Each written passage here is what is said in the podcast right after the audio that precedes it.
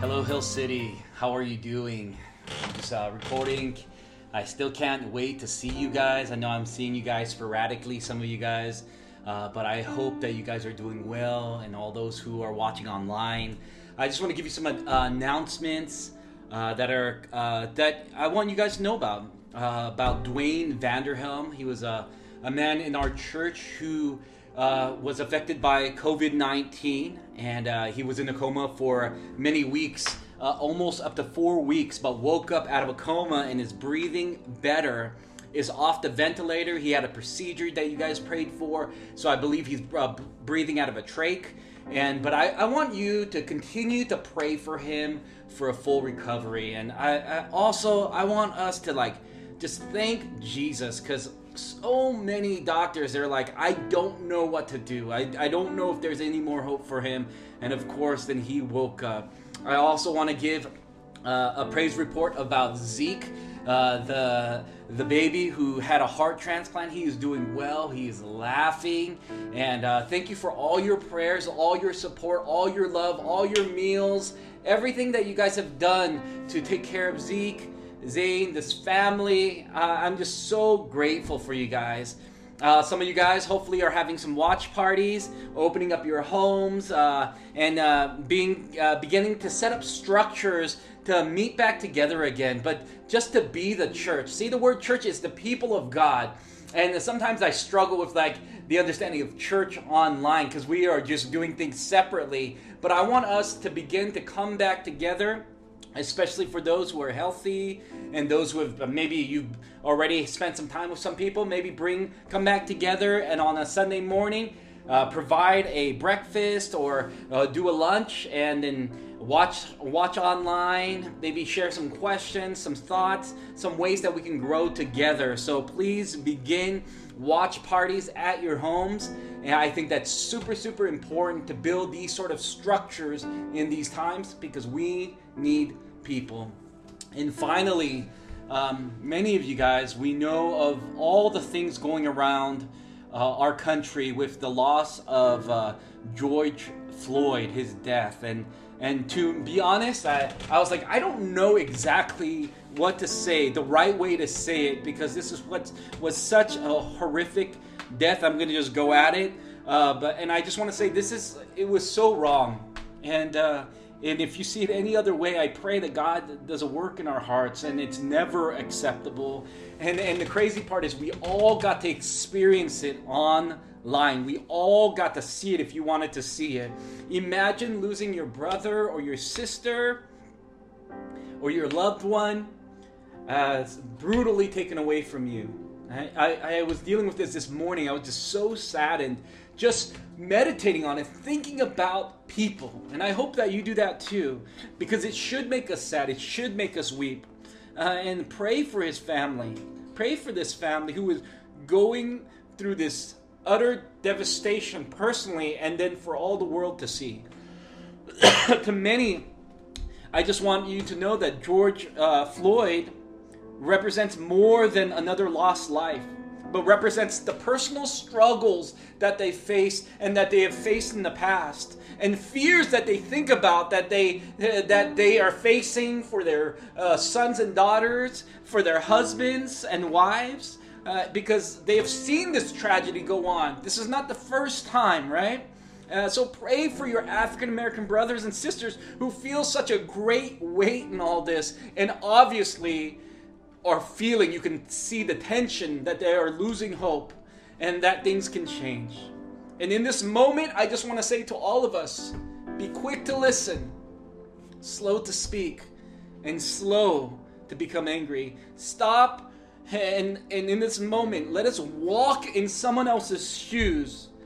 And from there, from seeing with a little more clarity and asking more questions, that we would pray for God's justice and mercy and that we would be a part of God's justice and mercy. Because at some point we got to respond, right? Not only not only to these visceral reactions that we are seeing on, on, on the media or in Facebook, but let us move into action. Actual action. And, and and it starts with you, it starts with me, right? Ask yourself, maybe first time, maybe in a long time, maybe you've never asked yourself this, but what darkness are you facing in your heart? Do you struggle with prejudice and racism? Do you treat people differently the way you view them? Because obviously many people do, right? Or, or do we struggle with apathy? It's, it's not me, so I shouldn't care that much. And then, then ask yourself, how can you help? I don't want you to be Martin Luther King Jr. online and have this beautiful speech and this beautiful response, but not respond in real life. Can you bring reconciliation around you? How can you stand up when someone says something or when you see injustice and break that hate and break that division? How can you help those who feel stuck in this system of uh, maybe they say they feel like they can't get a hand up or they can't get out of what they're currently involved in? Can we be answers to those things? Helping people get jobs, helping families uh, like heal? Can we be a part of that?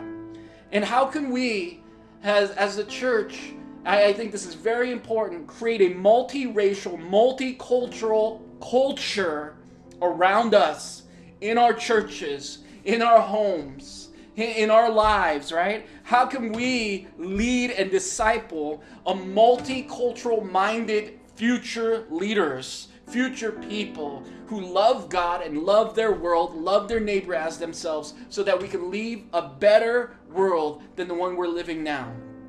So, lastly, I just want to say this don't give up. And don't let this moment pass without being a reflection of God's grace and truth. Our worship and our following Jesus must reach past our comfort and be filled with compassion.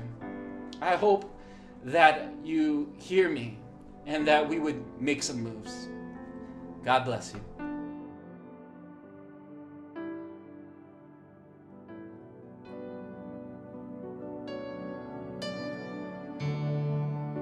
There's nothing worth more that could ever come close. Nothing can compare. You're our living hope.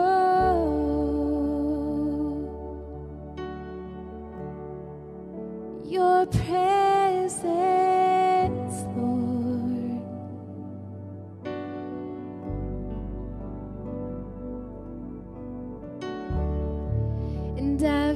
tasted and seen of the sweetest of loves, where my heart becomes free and my shame is undone.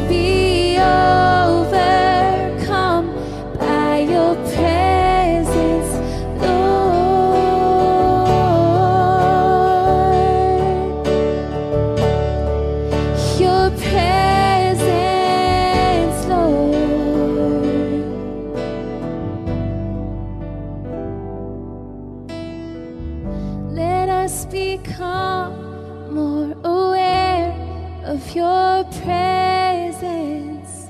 Let us experience the glory of your goodness.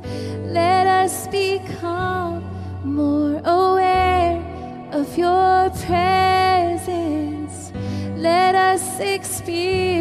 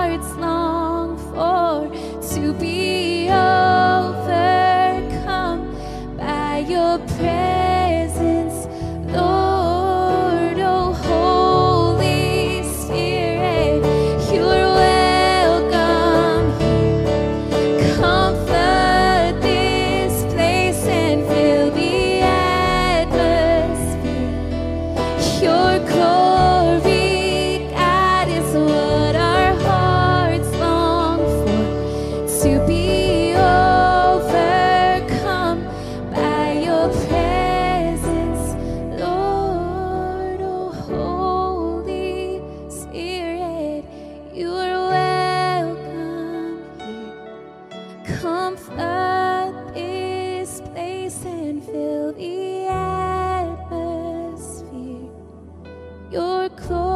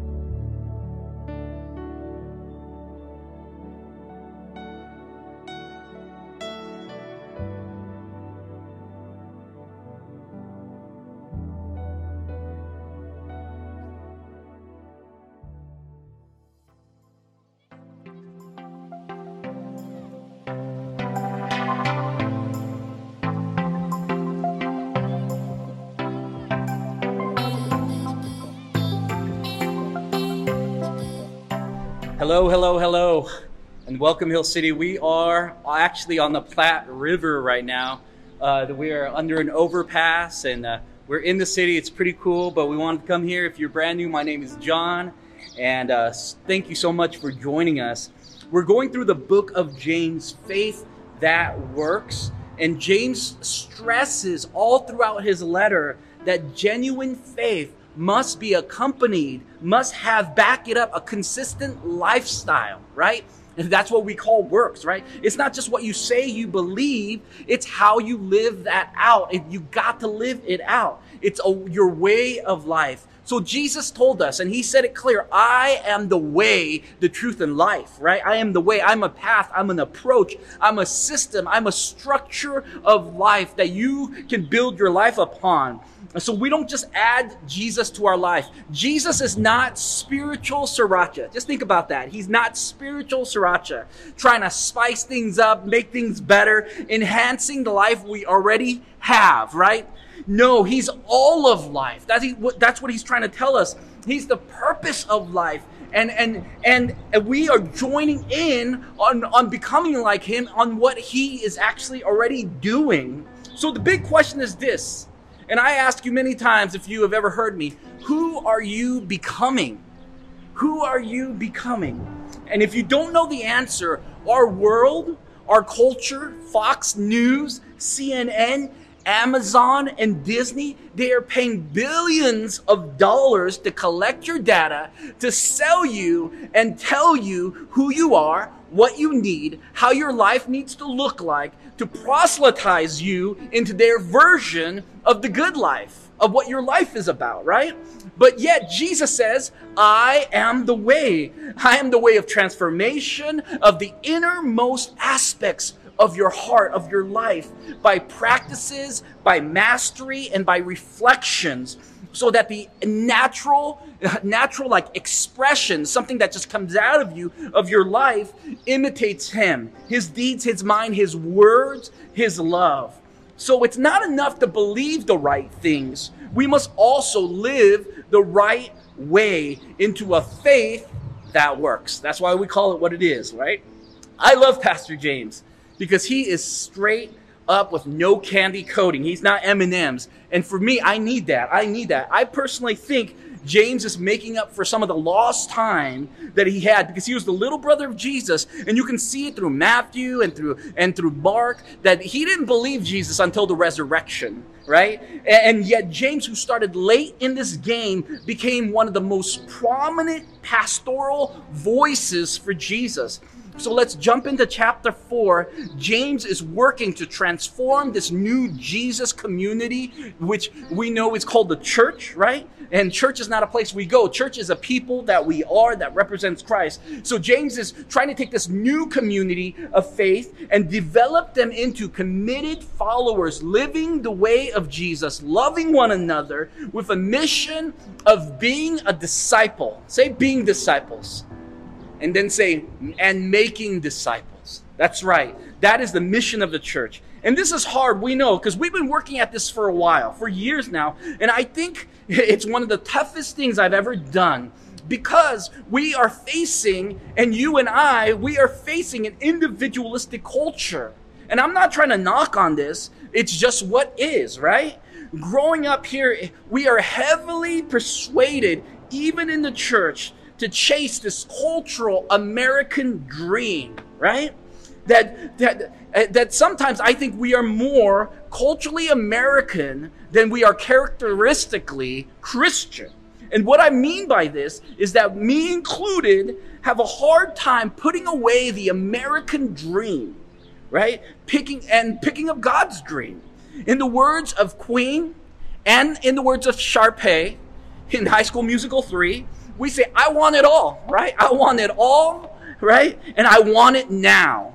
Yet the American kingdom of safety, security, and more contradict, contradicts God's kingdom uh, of the values of sacrifice, submission, and commitment. And in that, in that pull and push, something has to give. It just does. And it's either our commitment to God and to one another or our commitment to ourself and our greater, better life that we're committed to. So James is working hard here, right? To give us this church a new vision of life, to break up old habits, even old religious habits, old views, and, and, and calling this messy group of people to a new way as disciples. I'm going to say that again disciples, students, followers of Jesus who actually look like Jesus, right? I don't think much has changed today since the day of James, right? There is still a great cost of following Jesus. Yet listen, the unity and the community, this unified community, is the primary objective, right?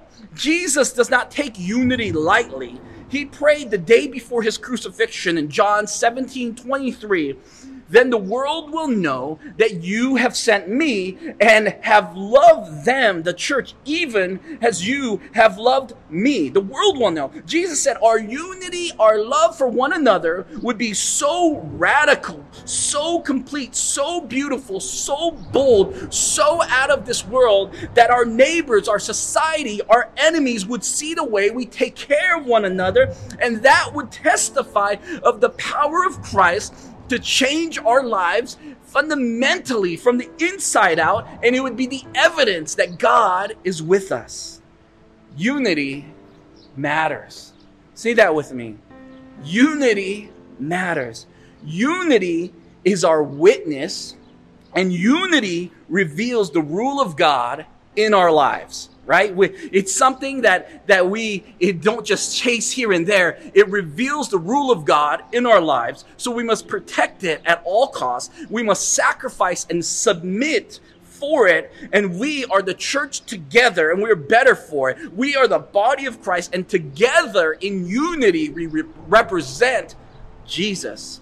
So here i'm going to run into this. James chapter 4 he says this he begins in verse 1 What causes quarrels and fights among you? I want you to answer that. What causes all these fights?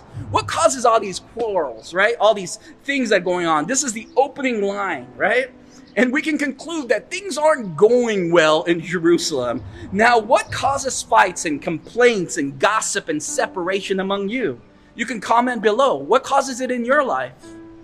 James continues Don't they come from your desires, right? Say desires, and we'll talk more about that.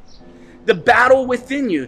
Do you desire, but you don't have, so you kill? You covet, but you cannot get what you want. You quarrel and fight, and you do not have because you do not ask God. And when you ask, you do not receive because you ask with wrong motives that you may spend what you get on your own pleasures, on yourself. See, the word desire in the Koine Greek is the word hedone right? And that's where we get the word hedonism or hedonism, right? Defined is the pursuit of pleasure and self indulgence, right? And, and, and definitely that's the idol of today. And with the justification when we say, I just want to be happy. I don't know if you've ever said that. I know I said that. I say it many times and, and, and, and, and we say it. Listen, that's what we're sold, right? I know some of us, guys, we grew up in this religious background, in religious homes, and maybe you heard a message like, you can either be holy or you can be happy, right? Have you ever heard something like that? Because Jesus wants you serious all the time,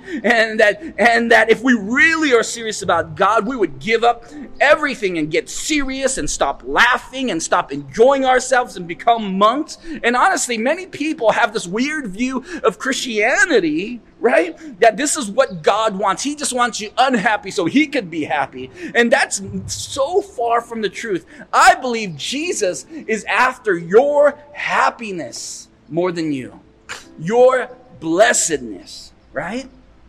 And happiness and holiness, they're not on rival teams. They're not like, this versus that. Those who are willing to trust God, live it out, obey Him, even when it gets hard, when they don't feel like it, God will bless and bless through you and fill you with His lasting joy. In the words of one of my favorite pastors in New York City, Tim Keller, he says this If you come to Him to make you happy, you're coming to a false God.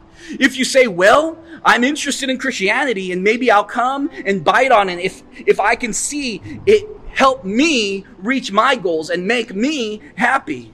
Then he says, You're not coming to God, you're coming to a butler. Either God exists or he doesn't exist. And if he doesn't exist, you can't come to him for happiness, right? But if he does exist, you have to realize you must come to him because he created you and therefore he owns you. To not come to him and obey him would be an injustice. The only way to come to God rightly, the real God, is to come to him without conditions and say, forget happiness. I owe you everything. See, there are two ways he's saying people come to God. Number one, I owe you everything, you owe me nothing. Thank you, Jesus. Or number two, I'm going to come to you, but then you better pay me back. You owe me, right? And the only test for who you are, because it's not very evident, the only test to see who you really are, if you're number one or number two, is how you respond in hardship. Now, I want to ask you, how do you respond in hardship? When things like COVID 19 hits, when things suck, when jobs are lost, when sickness is right there, uh, during injustice, right? Do we get mad and say, what good was it to be a part of the church? Why do I even pray or study the Bible? What good is it to serve the poor or just love one another? Why was I so generous? Why didn't I just lash back when that person came at me? These moments actually reveal the real you. The real you In other words, all you're saying is, my number one priority is me and my happiness. And I'm using God to get to where I want to go.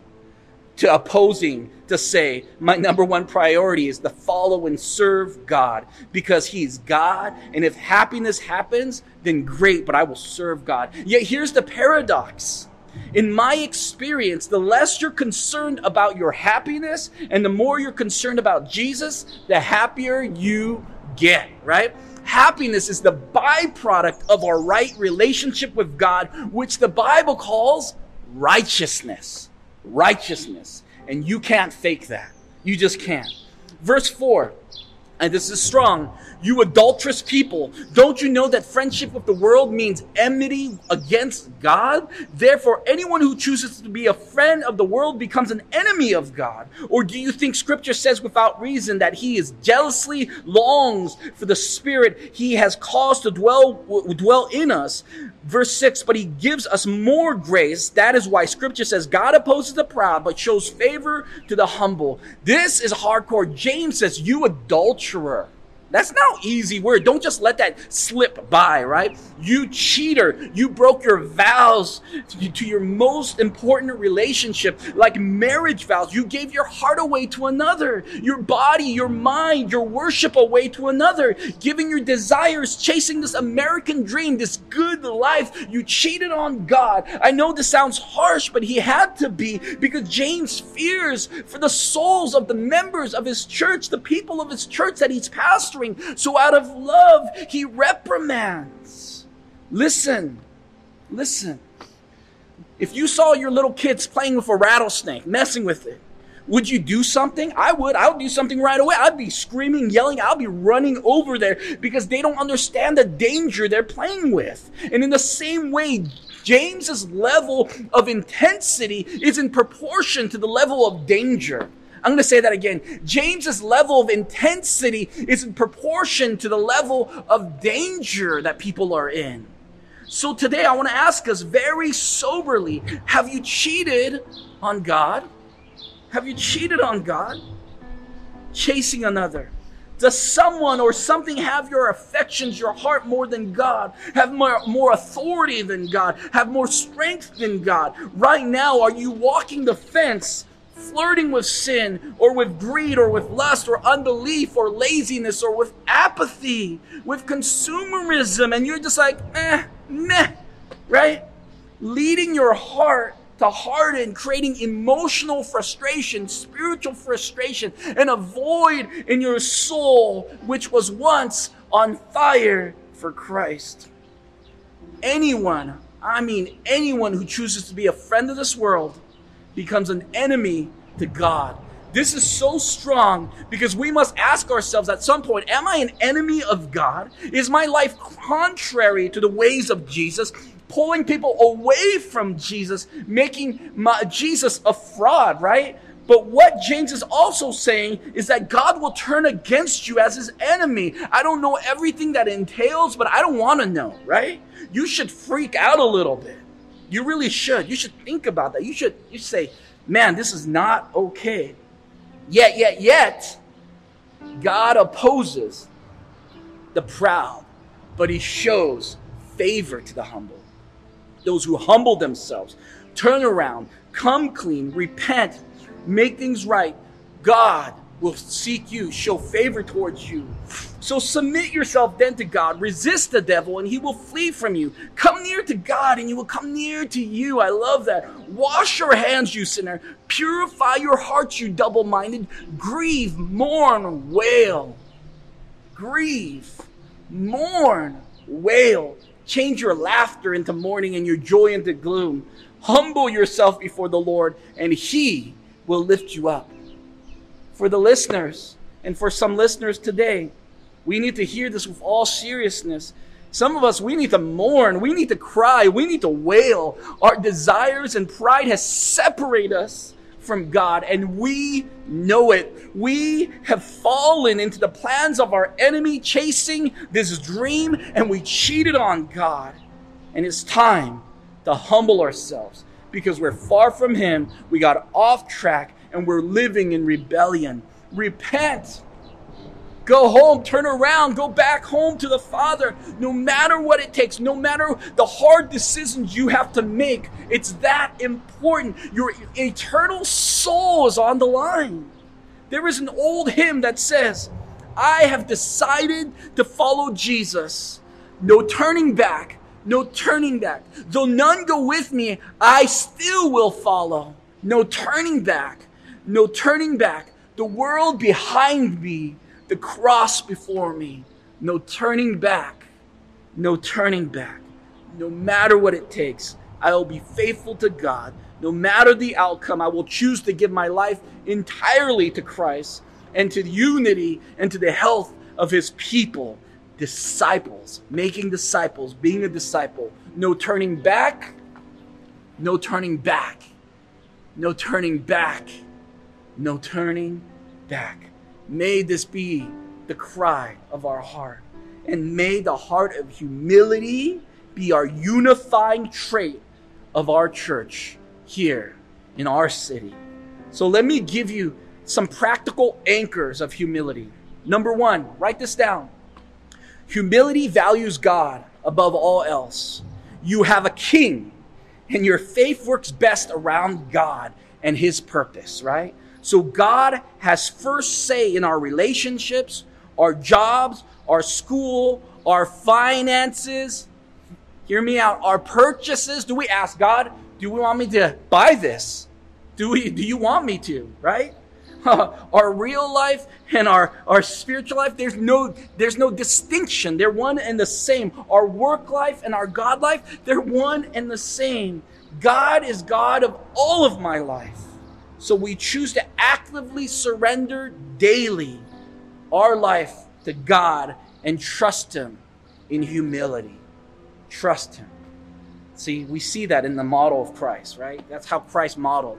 Number two, humility means training. C.S. Lewis says humility is not thinking less of yourself, it's thinking of yourself less. It takes work, it takes practice, right? It, it says that it, it's okay if I get the last thing, if I sit at the last row, right? I don't need to be the top. I don't need to be the first. I don't need to be served first. And this takes practice.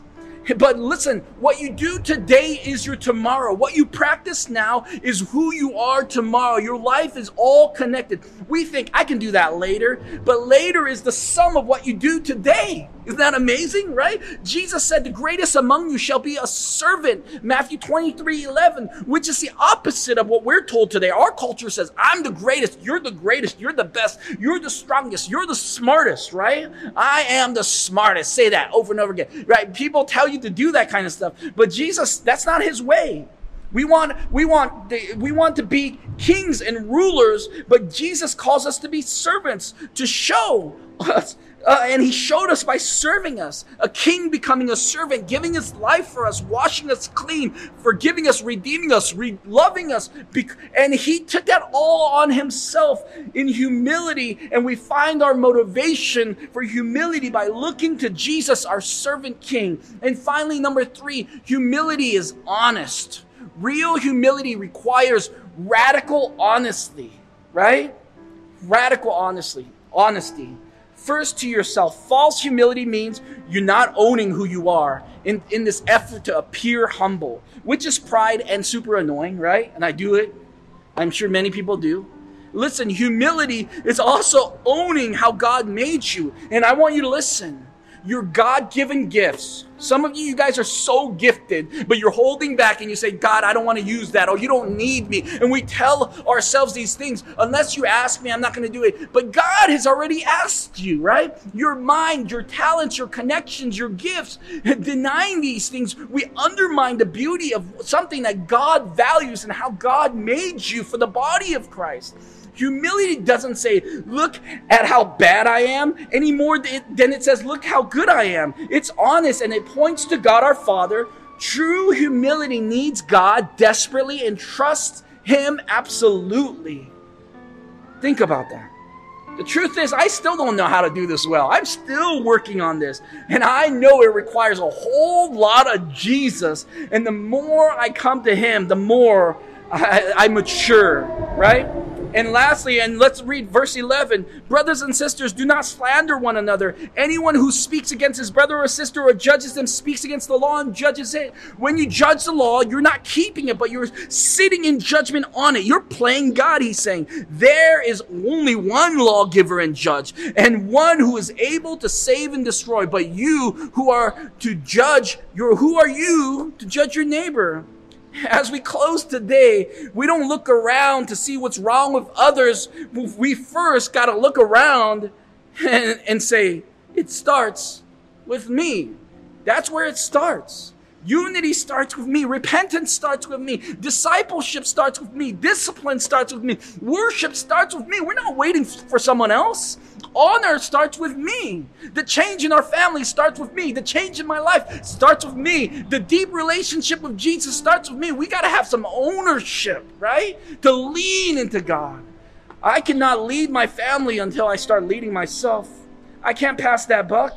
I cannot lead my friends until I start myself.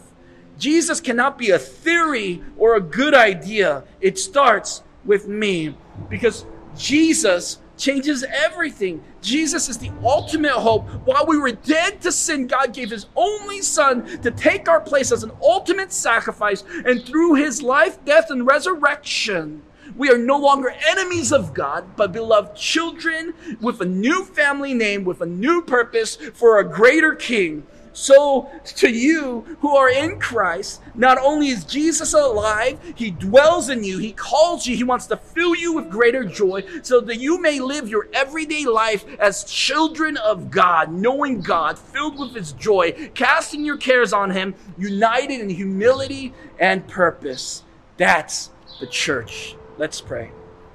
Heavenly Father, we pray for unity right now, Lord God. If we are disunified, if we're all over the place, let us come back together under the, the, the focus of Jesus, walking and talking and living like Jesus, protecting the unity, protecting our hearts, Lord God, that we would walk strong with you. We repent and we come back to God. Some people today, they need to repent, Lord God. They need to cry, wail, and mourn because they are enemies of God and they know it because they ran from God. And now the way they live live lives contrary to the way of God.